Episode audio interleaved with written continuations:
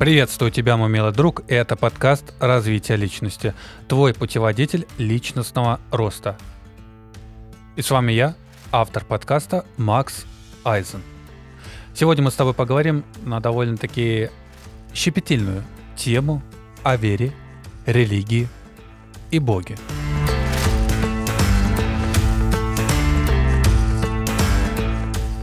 А перед тем, как ты начнешь слушать, я ставлю небольшую ремарку в свои рассуждения. Надо четко разделять веру и религию. В моем понимании вера — это что-то внутри, в глубине души человека. Что-то то, что придает ему смысл жизни, и он с этой верой проявляет всю свою сущность по тем или иным священнописаниям, учениям. Религия — это все-таки что-то такое организационное, и объединяет она в себе единой верой людей. Зачастую, к сожалению, к моему сожалению, религию используют в политических целях. И человек, к примеру, может находиться в религии, но его вера будет не настолько сильна. Это как я хотел бы разделить веру и религию. И когда я дальше заговорю о Боге, я не хочу обидеть ничьи чувства верующих и допускаю, что мои суждения по религиозным канонам, возможно, будут ошибочны, однако это мое личное мнение, которое я имею полное право высказывать. И высказываю я это с одной целью, чтобы человека проснулось общее понимание роста, его критические суждения, и чтобы он для себя понял и принял те мысли, которые будут для него полезны в его развитии. То есть так или иначе, я считаю, что говорю это в благих целях, поскольку только рост поможет человеку дальше расти. Только рост поможет человеку развиваться, и он может идти в одну ногу с Богом в том числе. Сразу скажу о своей позиции к Богу. Пока я еще изучаю богословские, назовем так, течения и взгляды на мироздание, а, я верую в Бога и считаю, что Он все-таки существует. Вы можете быть со мной не согласны, но в этом смысле я продолжу свое изречение.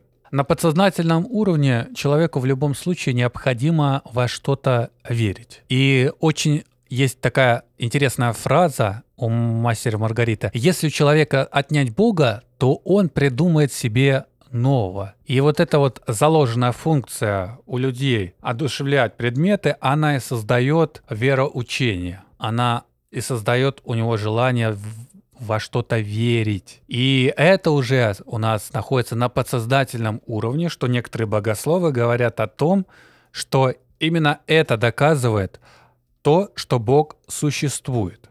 Каждый по-своему будет принимать этот факт и аргумент, но мы должны принять одно, что у человека есть желание во что-то верить, во что-то, что существует и что как-то влияет на его жизнь. И в этом смысле эта вера придает силы, придает смысл жизни человеку, потому что без веры человек не человек. Это уже животное, которое выполняет природные инстинкты, заложенные им Богом или эволюцией, если все-таки нас сейчас слушают атеисты. Поэтому сейчас существует помимо популярных религий, я говорю про христианство, ислам, иудаизм, буддизм и прочее, много остальных религий.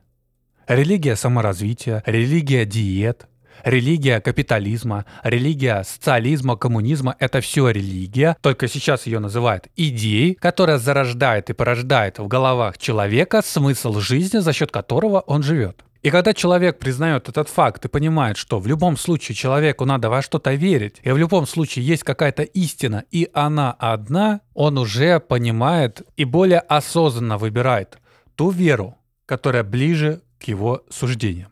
Я же в этом смысле хочу еще дополнить и сказать, что необходимо выбирать ту веру, которая ближе его душе, которая зовет его и манит, но при этом помогает ему расти.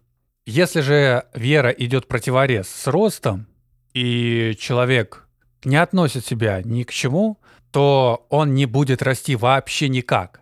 То есть, условно говоря, у того же самого коммуниста была идея в тот самый материализм, в справедливое общество, которое должно распределять ресурсы между собой одинаково. Но, как мы видим, эта идея не сильно хорошо реализовалась, поскольку полного тотального коммунизма и социализма быть не может в нашем обществе, потому что общество к этому не готово в силу своих пороков, которые описаны в священных писаниях, к примеру, в Библии.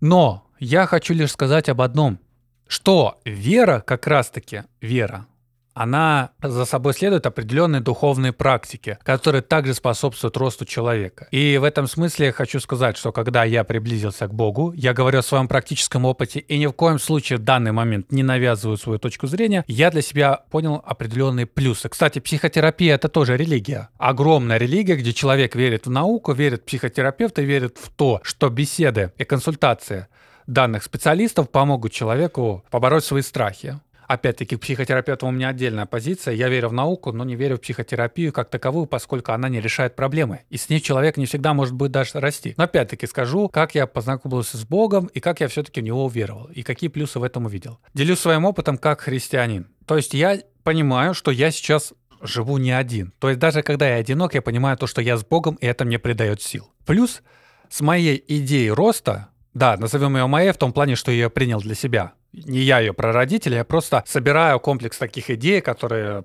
принимаю из разных книг, из разных интервью, из разных источников информации. И понимаю, что я не один, понимаю, что религия, э, вера в Бога мне помогает также и расти в этом смысле. То есть я не из корыстных целей, а я, уверовав в Бога, понял, что это мне еще будет больше помогать расти. То есть я выполняю э, заложенную Богом функцию во что-то верить и на что-то всегда полагаться, и кому-то обращаться, и как-то одухотворяться, назовем это так. То есть первая причина. Я не чувствую себя одиноким во всех смыслах этого слова. Второе. Это не противоречит моему росту. Третье. Я принадлежу к определенному сообществу, которое, не зная меня, примет по, только меня по одной вере, по одному вероисповеданию, что тоже способствует нахождению того комьюнити, которое поможет мне в том числе и расти. Ну и плюс еще я познакомлюсь еще в процессе э, знакомства с духовными практиками, которые я не знаю, каким-то чудесным образом помогают мне расти. Почему я говорю чудесным? Да, есть обоснования научные, которые нам говорят о том, что чтение молитвы это одно и то же, что медитация, что мозг как-то по-другому работает и тому подобное. Да, вопросов нет, но я все равно считаю это каким-то чудом, потому что я себя по-другому стал чувствовать и ощущать. И мне в этом смысле это все помогает. И вот вроде бы я сейчас выразил свою позицию, я готов вести с любым человеком на этот счет диалог, потому что вера человеку просто важна и просто-напросто необходима, потому что тот же самый атеизм — это тоже идея, и это тоже вера в отрицание Бога, потому что все-таки нет э, научных доказательств конкретных, что Бога нет.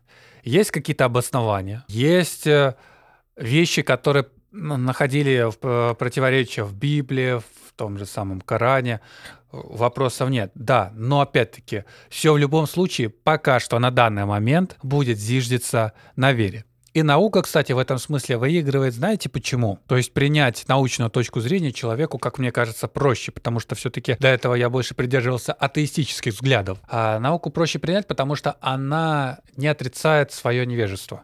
Вера в этом смысле догматична, и не каждый готов эти догматы принять.